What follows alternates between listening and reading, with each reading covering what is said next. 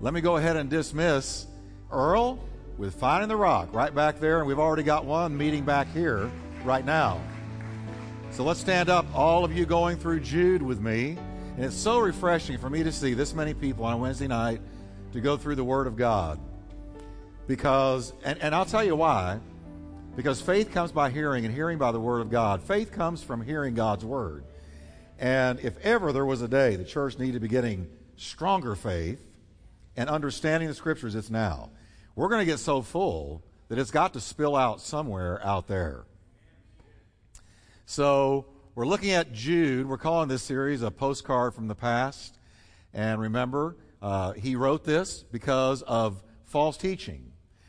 I'm amazed at how many of the epistles were written to counteract, to answer false teaching. Colossians, Ephesians, uh, Peter, uh, First John.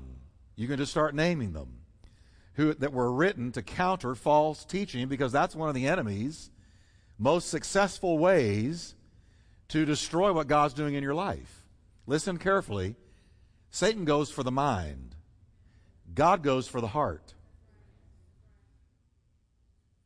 And so he's always going, that is the enemy, always going for our mind to confuse us, bind us, hinder us, chain us, perplex us, confuse us, and get us out of the race.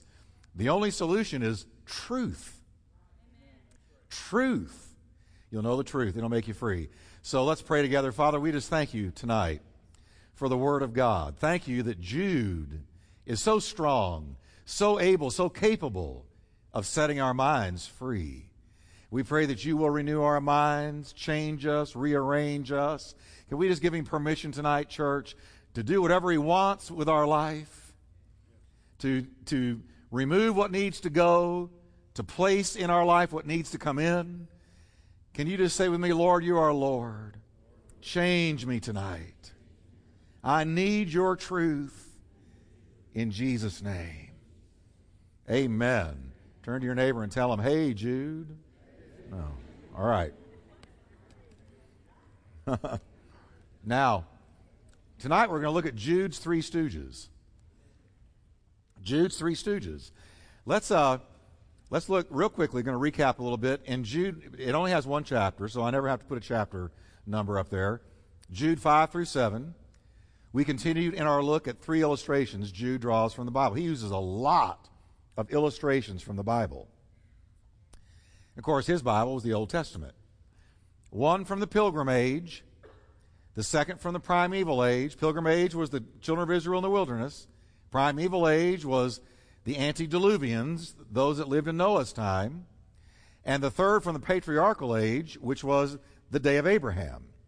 And that's we discussed Lot, Sodom and Gomorrah, and that very, very sobering story. Now Jude now turns from his three illustrations of apostasy. What is apostasy? It's it's somebody who knew the truth, knew what was right, knew about God, and walked away rejecting everything they knew. Just rejected it. Walk away from it. We're going to see a couple of those tonight. And he's going to show us that apostasy uh, applies, what he's going to share applies in all ages. Apostasy in all ages. It's going to answer it no matter what age you read this in. But also, he's going to show how apostasy undermines the standards and the morals of society. We're going to see that you're not an island and I'm not an island. The way we live is not going to just affect us, it's impossible. It's going to affect other people. And if you get enough people that walk away from the truth, it undermines an entire culture, which I believe with all of my being is what's happened to America as we sit here tonight. He's going to show how it undermines the standards and morals of society if it spreads far enough. Apostasy is like a leaven that leavens the whole lump. Now, the apostate, having trampled underfoot the great biblical truths and doctrines of Scripture, has no problem with scorning the laws and morals of human society. See, how you treat God, you will treat others. That's why it says, Love the Lord your God with all your heart, mind, soul, and strength, and then love your neighbor as yourself. Because first you got to get the vertical right. And you get the vertical right, then you can do the horizontal right. So the way that you view God is the way you're going to deal with people. It's very, very important. And, and if you have no problem thumbing your nose at God, you have no problem thumbing your nose at earthly authority. Okay? Now, here's the life principle nobody's an island. The way we live affects not only ourselves for bad or good, but also the, the society in which we live. And it's very, very important. That's why, how do you change the world? One life at a time. How do we affect this culture? We got to walk right first. Jesus said, You're the salt of the earth, the light of the world. That means we preserve the culture from evil, and we are the light of Jesus to this culture. If we don't have it, it's like I like to say if there's a mist in the pulpit, there's a fog in the pews. We got to get it right. Now, first, Jude exposes, and they talk about the apostates, their sordid vices. He's going to look at what's really in their lives personally, how they live. He says, likewise, also these dreamers defile the flesh. They reject authority and they speak evil, evil of dignitaries. This is the apostates. Notice, they defile, they reject authority, and they have a problem with their tongue. They speak evil of God's authority. They speak evil of it. So these people right here are not people you want to be running with, right there. Look at that. You don't want to be running around with people that defile the flesh, reject authority, and speak evil of dignitaries. Don't want to do it. They are dreamers, says Jude. They say and they do monstrous things in their pornographic fantasies. They literally become dead to all sense of decency. Paul said they sear their conscience like with a hot iron. You know, you can sin against God enough that you no longer believe that it's sin. You can't tell right from wrong. Reprobate literally means having the inability to distinguish any longer between what is right and wrong. Now, I ask you, is our society there? More and more. Yes, it is. It is. Even worse than that, we're being told that what's bad is good. And what's good is actually bad. It's upside down, topsy turvy. It's crazy.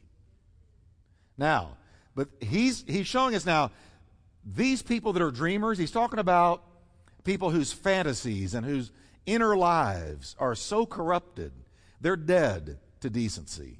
They don't just defile their flesh, that's not what the verse said. They defile the flesh, all flesh. No form of immorality is exempted once you walk away from God. Let me tell you something. If you walk away from God, you're capable of anything. You walk away long enough, you might find yourself doing things, going places that you would never have believed in a million years if someone had told you you would do it. See, our restraint, that's why we need the Bible, because the Bible's always pulling us up, pulling us up, pulling us up, pulling us up. And you get out of the Word of God, your, your nature, your flesh will naturally pull you away. So here he's talking about these dreamers. Jude next looks at their seditious views. He says, These dreamers defile the flesh and they reject authority. They are seditious.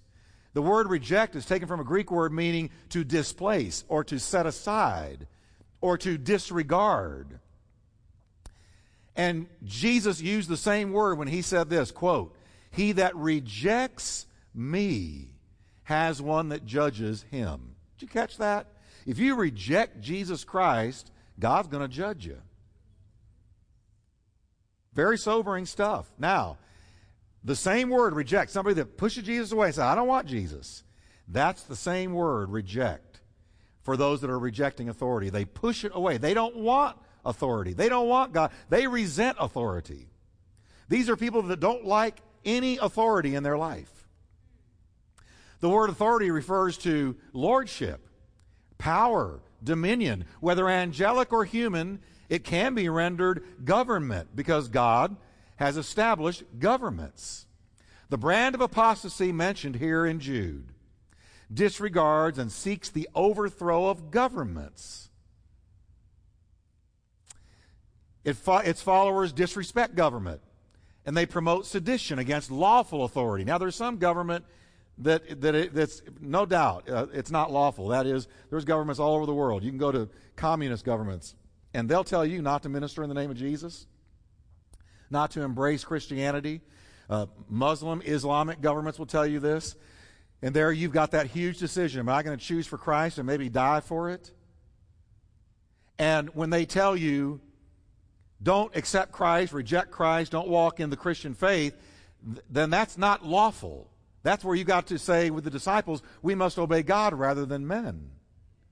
But when it's lawful authority, like authority that says you shall not murder, you shall not steal, authority, governmental authority that is based and grounded in the commandments of God, then you are to honor that. But, but these, these apostates want to overthrow legitimate authority. They resent authority.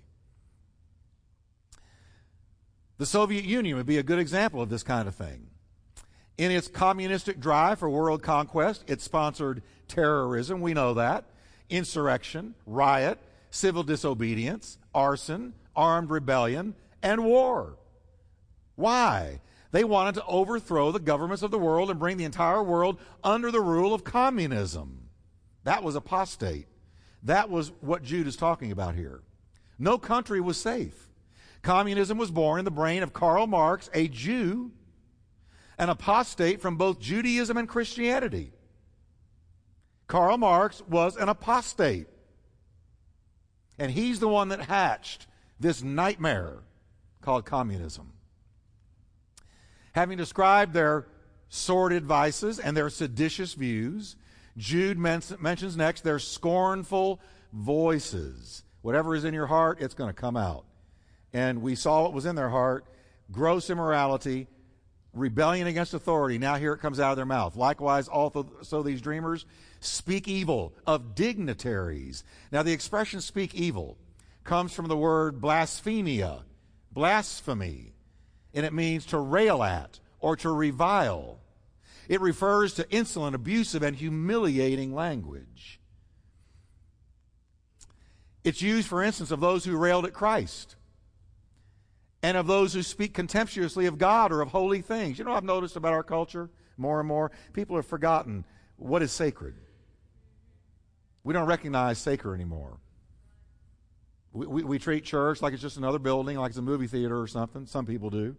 Come in and walk around and disrupt, and they don't, you can tell there's no sense of what is sacred. There used to be.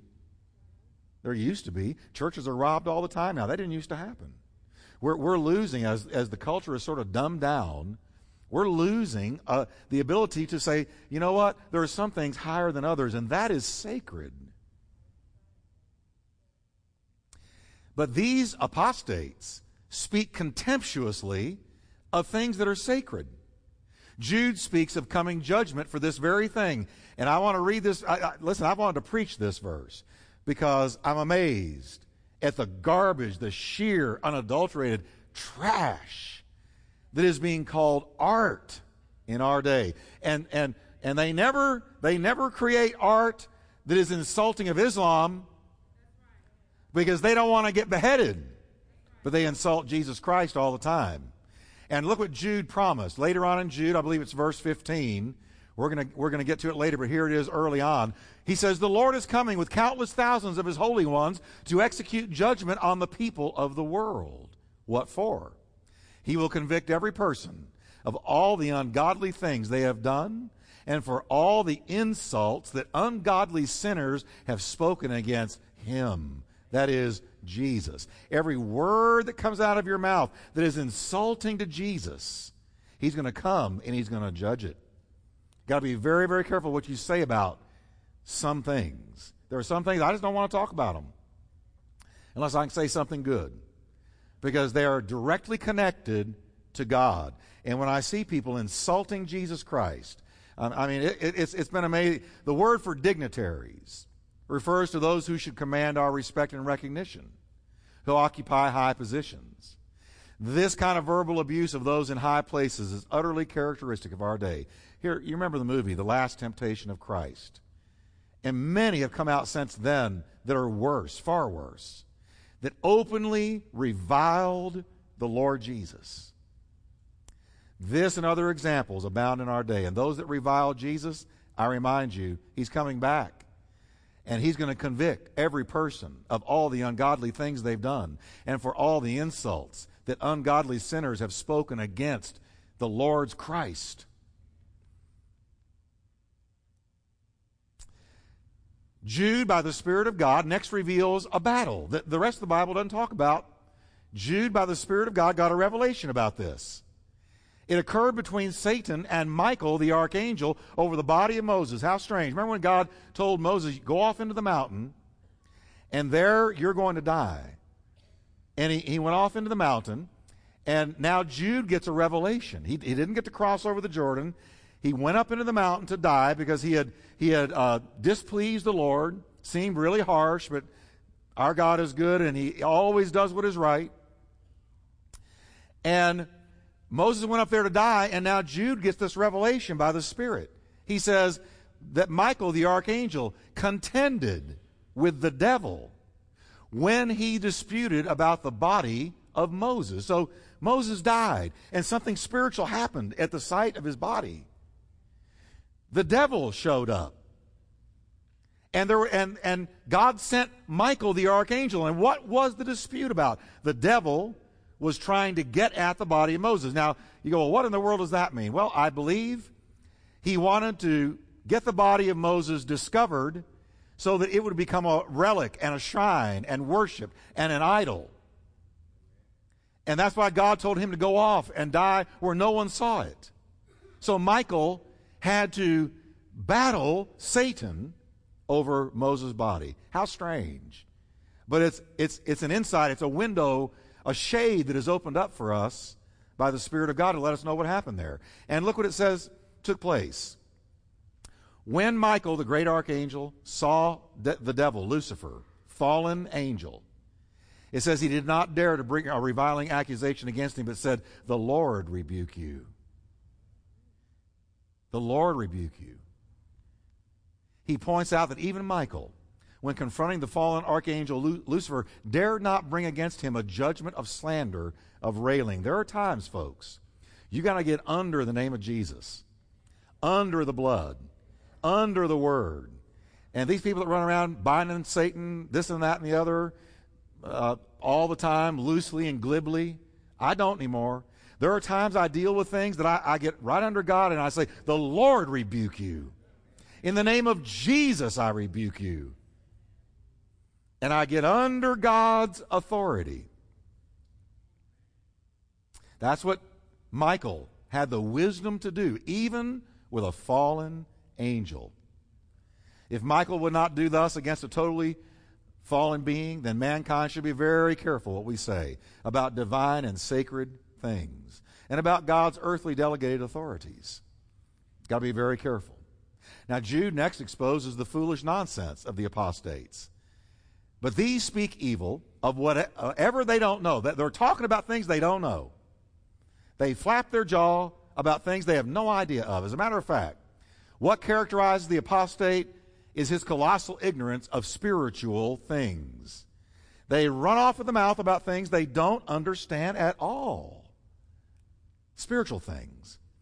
The apostate usually is either educated, smart, worldly wise, but a godly trash collector knows more about the things of the Spirit of God than he does. If he's saved, the trash collector, that is. Remember, the apostate is often a person of great personal charisma and charm. Satan's not going to put somebody out there that's going to re, re, be revolting to you. He's going to put somebody out there attractive, appealing, magnetic, charismatic, persuasive, likable. Of course.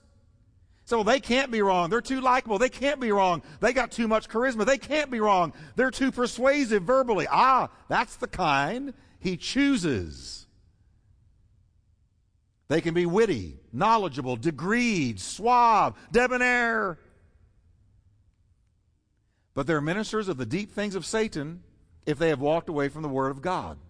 wolves in sheep's clothing, and false apostles masquerading as ministers of light. The few really false teachers and false prophets that I ever encountered in my Christian life were very charismatic. Pulled you into their personality, pulled you into their personal likability, but they were wrong. And we got to know this, folks. Just because they're on TV doesn't mean they're right. Amen? Just because they say Jesus doesn't mean that they're walking in the Word of God. Just because they say hallelujah, praise the Lord. Hey, the devils believe and tremble. You got to pick the fruit. Well, we're not supposed to judge, Pastor Jeff. If you don't judge, you're dead.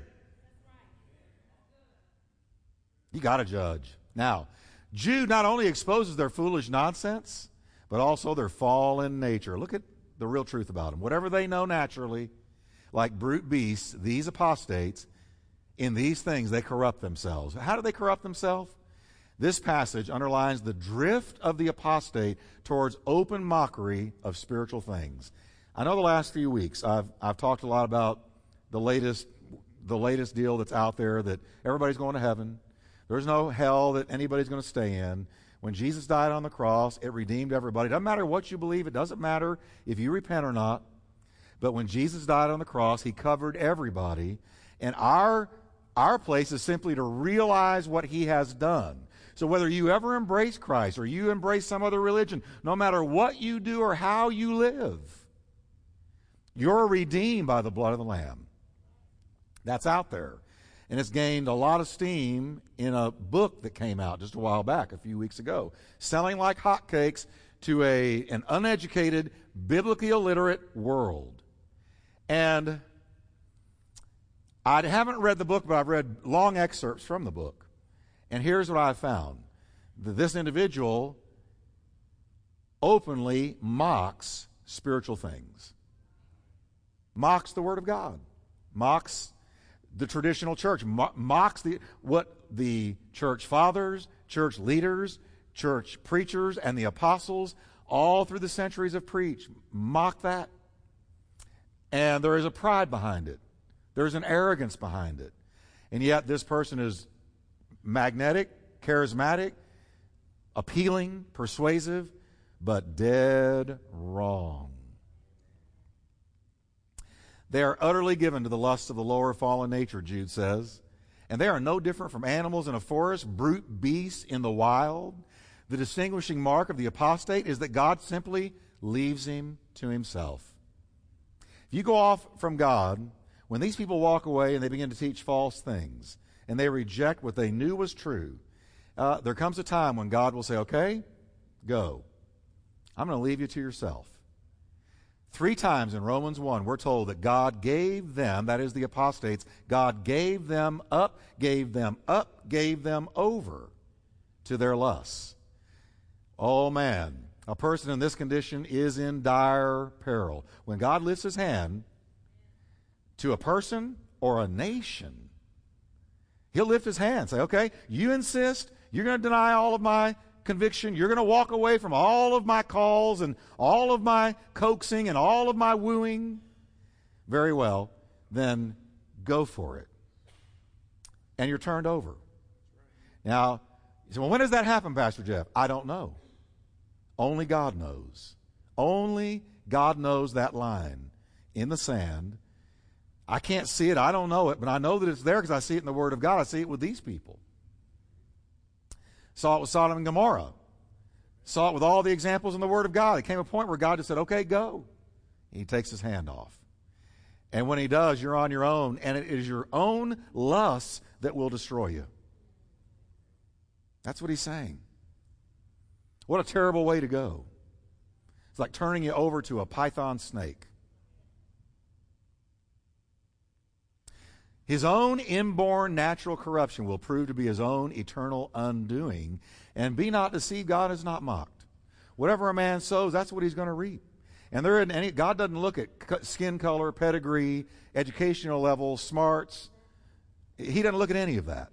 He looks at how we are responding to him or not responding to him and to truth. Now, Jude now goes back to the Bible. The incorrigible nature of Adam's fallen race is so complete that scores of illustrations of apostasy can be found in the Old Testament alone, and he's going to go back into the Old Testament again. He's already mentioned three parallels to apostasy Israel, the fallen angels, and pagan society. But now he finds three biographies, and I call them Jude's Three Stooges. Here they are. Can we read them together? Cain, Balaam, Korah. Now he's going to pull out little mini biographies of these three men and give us an insight into how apostasy took place in their life. Now, the apostasy of Cain, so important in this politically correct age we live in that we understand the apostasy of Cain. The apostasy of Cain shows how apostasy attacks the salvation of God, the means by which we are saved. Apostasy always attacks the truth of the cross and of the blood and of Christ. Always. In the apostasy of Balaam, we see how apostasy attacks the sovereignty of God. And in the apostasy of Korah, we see how apostasy attacks the service of God. Now, look at what he starts with. Woe. If God speaks a woe over you, you need to hit the floor and pray. Because when God says woe, it's, it's not good news. Just, woe, Jude says. Woe to them this is the first of all the end time woes. The word woe sounds out again and again in the apocalypse, the book of Revelations. Look at what he says three times in Revelations 8:13. Woe, woe, woe to the inhabitants of the earth. All of these woes, believe it or not, stem from the apostasy of Christendom in the end times as Jude so clearly foresaw, and that's why it matters that we go into this tonight, and I'm so glad it's going out on radio. The church has got to get back to the Word of God. I mean, desperately got to get back to the Word of God. When you drift away from the Word of God, it's not a matter of if, but a matter of when you fall. So, Jude is looking down the tunnel of time and seeing our day. And now this apostasy is upon us in full tide. Let me tell you something. We're in apostasy when whole denominations, one I read last week, this denomination came out and said, gayness is a gift from God. And now they're hemorrhaging people out of their denomination. Gayness is a gift from God. Oh, really? Okay. And we're seeing all kinds of things like this happen to denominations that used to be the bulwarks of truth. What's happening? It's apostasy. When you walk away from the truth. So, uh, one of the calls of our church is say, we've got to get back. We've got to get back to this word, back to these scriptures. Instead of us judging it, let it judge us. Let's get back to it. Now, watch this. The first of the three portraits is of Cain the first person ever born on this planet. He says, Woe unto them, for they have gone in the way of Cain. That is, the apostates have. Well, what does he mean by that? Well, Cain was essentially a religious man. He saw at least some need for God, but here was his problem. He was unteachable. Now, understand with me that the first family was clearly shown that forgiveness came by blood. You remember the fig leaves Adam and Eve resorted to and how God came to them and covered them with animal skin. What had to happen for them to be covered with animal skin? An animal had to be slain. God taught the first family there is no forgiveness apart from the shedding of blood. Adam and Eve knew it. It was their job to teach Cain, the firstborn, and the rest of their children the truth of the blood. God showed them immediately in the presence of the first sin. He showed them it must, you must come for forgiveness by blood. Not your own ideas. Well, Cain obviously did not receive this message. In essence, he rejected the blood. In essence, he rejected God's method. We would say today he rejected Christ.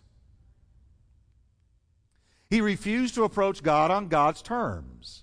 which was shedding the blood of a lamb. Instead, he invented a system of religion based on his own ideas and his own efforts. In doing so, Cain became the father of all false religion. Now, isn't it interesting that he, wasn't, he was too refi- refined to slay a lamb, but he was very willing to slay his brother. I can't slay a lamb to cover my sin, but I can, I can kill bro. This is the core and the hallmark of all false apostate religion. Here it is. I'm not coming by way of the cross. And this is what political correctness in our time, this is why we need to understand Cain and what happened to him. He murdered because he didn't receive the blood. God said to him, If you do what Abel did, you will find good. You will be forgiven. But if you don't do what Abel did, which was offer a blood sacrifice, sin is crouched at your door like a lion. When you reject God's way, sin crouches at your door. No way around it. So he said, Well, I'm going to do it my way. I'm going to give God vegetables because I've got a vegetable garden and this is my own good idea. This is my best, the best that I can offer God. No, that wasn't the best. The best was to obey. Obedience is greater than sacrifice. He may have worked all day pulling those vegetables out of the garden and preparing this offering for God. But God didn't want uh, uh, that. He wanted, he wanted obedience, not sacrifice. It denies God's revealed word on the subject of salvation and expresses revulsion at the truth that without the shedding of blood, there's no remission of sins. We hear people saying in our day, well, that Christianity, that's too bloody for me. That's a spirit of rebellion. That's the spirit of the apostate talking. Because if God says it's by way of blood, not just any blood, but the blood of the Lamb, then, buddy, that's the way you go. That's the way you go. Now, God rejected Cain's offering because it was in direct disobedience to the revealed will of God. Son, Adam and Eve said, you got to come to him by blood. Well, you know, I've got a better idea. What Sinatra sing? I did it my way. I hate that song. I despise those lyrics because I believe it affected a whole generation of people. I really do. It's like, I'm going to do it my way. No, God says, do it my way. We can either take God's way to salvation or we can go Cain's way, which includes any and all false avenues to God. Look what Jesus said I am a way. I, he said, I am the exclusive way. But Cain said, I'll do it my way. And every human being on earth has got this choice before them. Am I going to do it God's way or am I going to do it my way? If you go your way, that's the wide and the broad way that leads to destruction. It will not save you. Here's the principle any attack on God's revealed way of salvation, faith in the shed blood of his only Son, Jesus Christ, is apostasy. It's the way of Cain. What can wash away my sin? Nothing but the blood of Jesus. What can make me whole again? Nothing but the blood of Jesus. Oh, precious is the flow that makes me white as snow. The blood of Jesus. You may not like it. It may seem bloody to you, because it is. It may seem revolting to your flesh. It might. But I guarantee it will open the door to heaven for you, and it will bring heaven down to you. It is the way. Now, Jude next includes another man in his pronouncement of woe. Woe to them, for they ran greedily after the error of Balaam for reward. Now, let's look at a couple of these phrases. Ran greedily means literally to be poured out or to rush tumultuously. It speaks of passion, of giving up oneself to something. They, they gave in. He's saying these apostates ran the way of Balaam uh, uh, passionately. Well, what was the way of Balaam? The word for error is from a word meaning to make to wander or to lead astray from doctrine or from morals. And every day your mind is under attack in those two areas right there doctrine, your philosophy of life, and morals. how you live your life. What Jude is pointing out to, or pointing to, is a lust for money.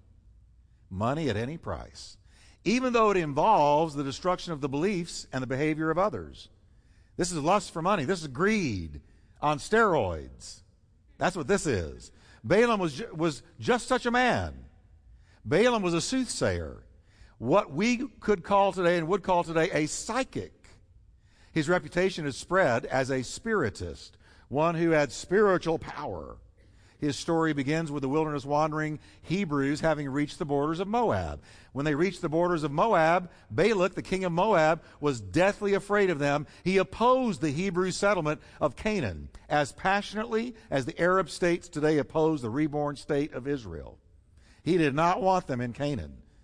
Well, he decided to try to stop them not with war, but with sorcery. He wanted Balaam to go and curse them, and he offered him money to do it. Well, what happened? Balaam made four attempts. Even when God told, we went through the story of the donkey and all that a few weeks ago. But Balaam made four attempts to curse the Hebrews and to earn what the Bible calls the wages of unrighteousness. But every time he opened his mouth to curse them, the Spirit of God came on him and made him bless them. And he's frustrated. I, I, every time I stand up to curse them, I end up blessing them. And the prophecies that Balaam pronounced over Israel were truly spectacular. But he was, he was a spiritist. God can use whoever and whatever he wants to. Each time, to Balaam's consternation and to King Balak's mounting fury, God changed the curse into a blessing. Balaam could see his chance for big bucks taking wings and flying away.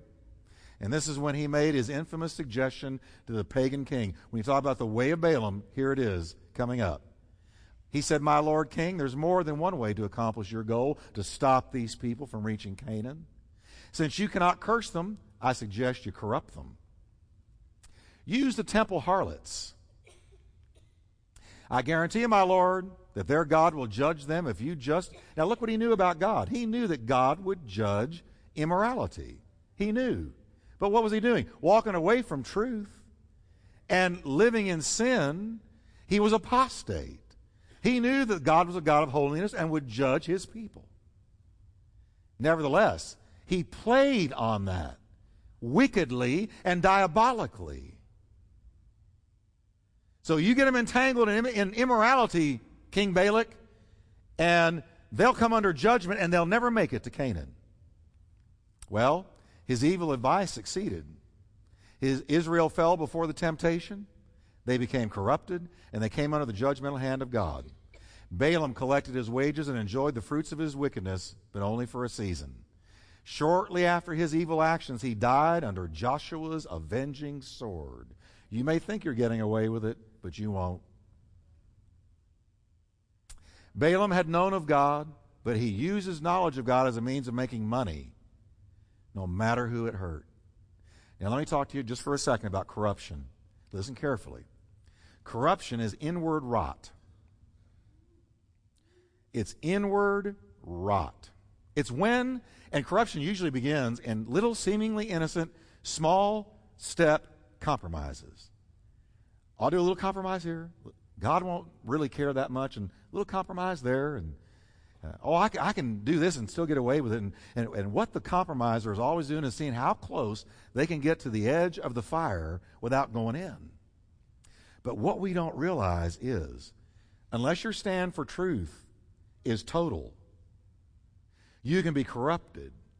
And that is, it is a corruption, is a gradual seduction down into fleshly, even satanic ways away from the truth of God. No man, no woman falls overnight. Show me somebody who falls, and I'll show you somebody who, over a long period of time, something was happening inside.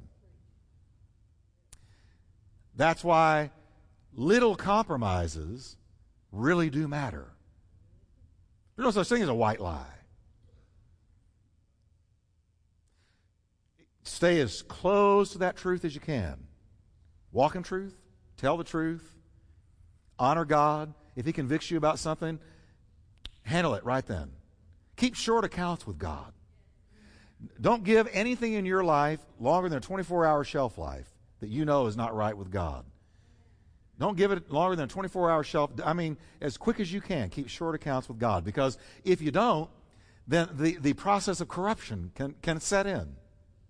These people got corrupted. He was right. Balaam understood the flesh, and he understood God. But he lost his life because he didn't honor the truth. Here's the principle as Christians our high allegiance should be to Christ and our priceless walk with him. We should never compromise our convictions in order to make money. Amen. Well, that was a that was a tentative amen. See, when you uh, when you compromise your convictions to get anything, it's the road to apostasy, to walking away from truth. If you steal a dime, you'll steal a dollar. Steal a dollar, you steal a thousand. Just watch your life. Watch your soul. Take care of your soul. Stay in the Word of God. Stay close to the truth. Y'all hearing me tonight?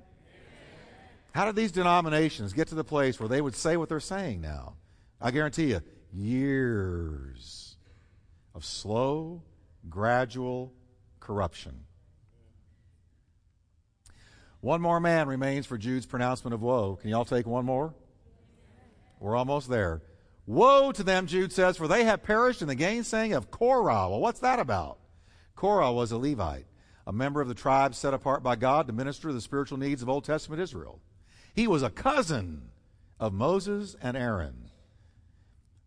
Jude accuses him of gainsaying. What does that mean? It means to contradict, and it implies vigorous opposition to something. So when you gainsay, speak against something, it, it uh, vigorously opposing it is what he's talking about here. Jude also tells us that Korah perished, and that means final ruin and destruction, to destroy completely. It's the opposite of eternal life. It describes the eternal woeful condition of the lost in the hereafter. This word perished. Now, Korah's problems began with being dissatisfied with his place in life. He became jealous. Green eyed monster got him. He was jealous of Moses and Aaron, who were just cousins. He just saw them as family. He did not see them through the lens of their call. Happens all the time. He didn't see them through the lens of their call. He said, Well, there's my cousin Moses and Aaron, and they're just like me. Why did they got all this authority? What makes them better than me? Why can't I be in that level of importance? He resented Moses' uh, as God's prophet and Aaron as God's anointed high priest. He could not understand why he couldn't be the priest as well. Who were they, after all, to hold the highest positions of Israel? And he got filled with envy and jealousy, and it began to eat him alive until he made a big mistake. Korah decided to lead a rebellion against Moses. He started rumors going through the camp. He, he sowed di- dissatisfaction with Moses and Aaron and their leadership.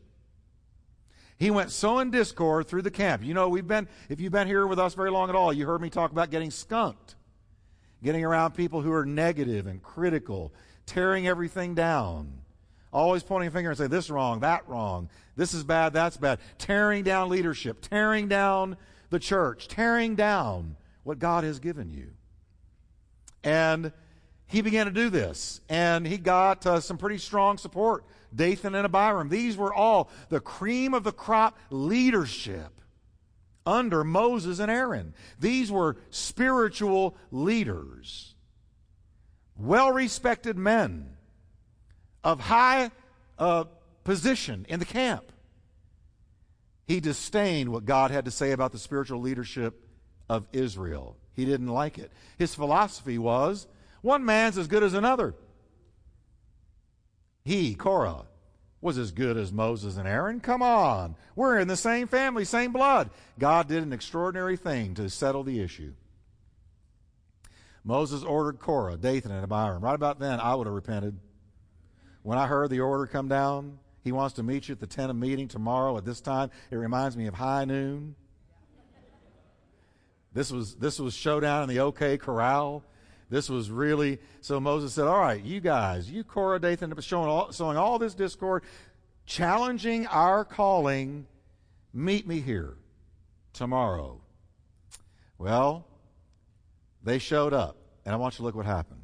The ground under them split apart.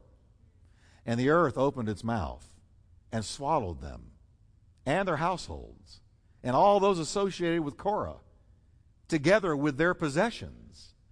Look what it says, Word of God, number 16, quote, they went down alive into the realm of the dead with everything they owned. And then the earth, it closed up over them. And they perished and were gone from the community.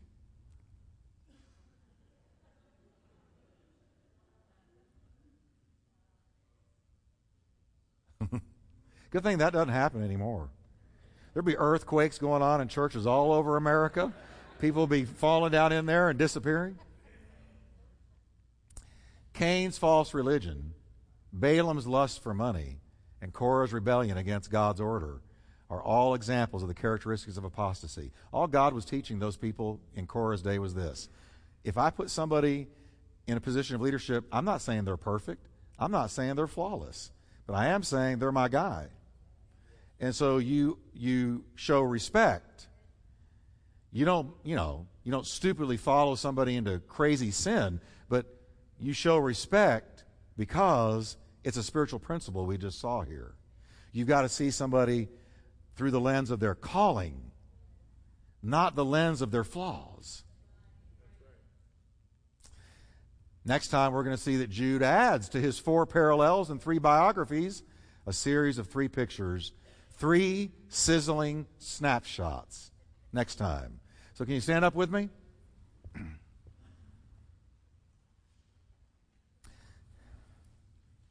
We all are quiet after that Korah story. Looking down at the ground underneath you. No. Let's pray together. Father, we just thank you that this letter was written to expose false teaching, false teachers, to teach us to pick fruit, to study the life of somebody, and Lord, to help us to avoid the way of Cain, the error of Balaam, the tragedy of Korah, to learn from those principles, Lord, that we can walk wisely. So, Lord, thank you for giving us wisdom tonight. Well, I sense God sitting on us right now, just the Spirit of God just resting here. Let's just sing one song right before we go. Lead us, Heidi, would you? Thank you. Is our God.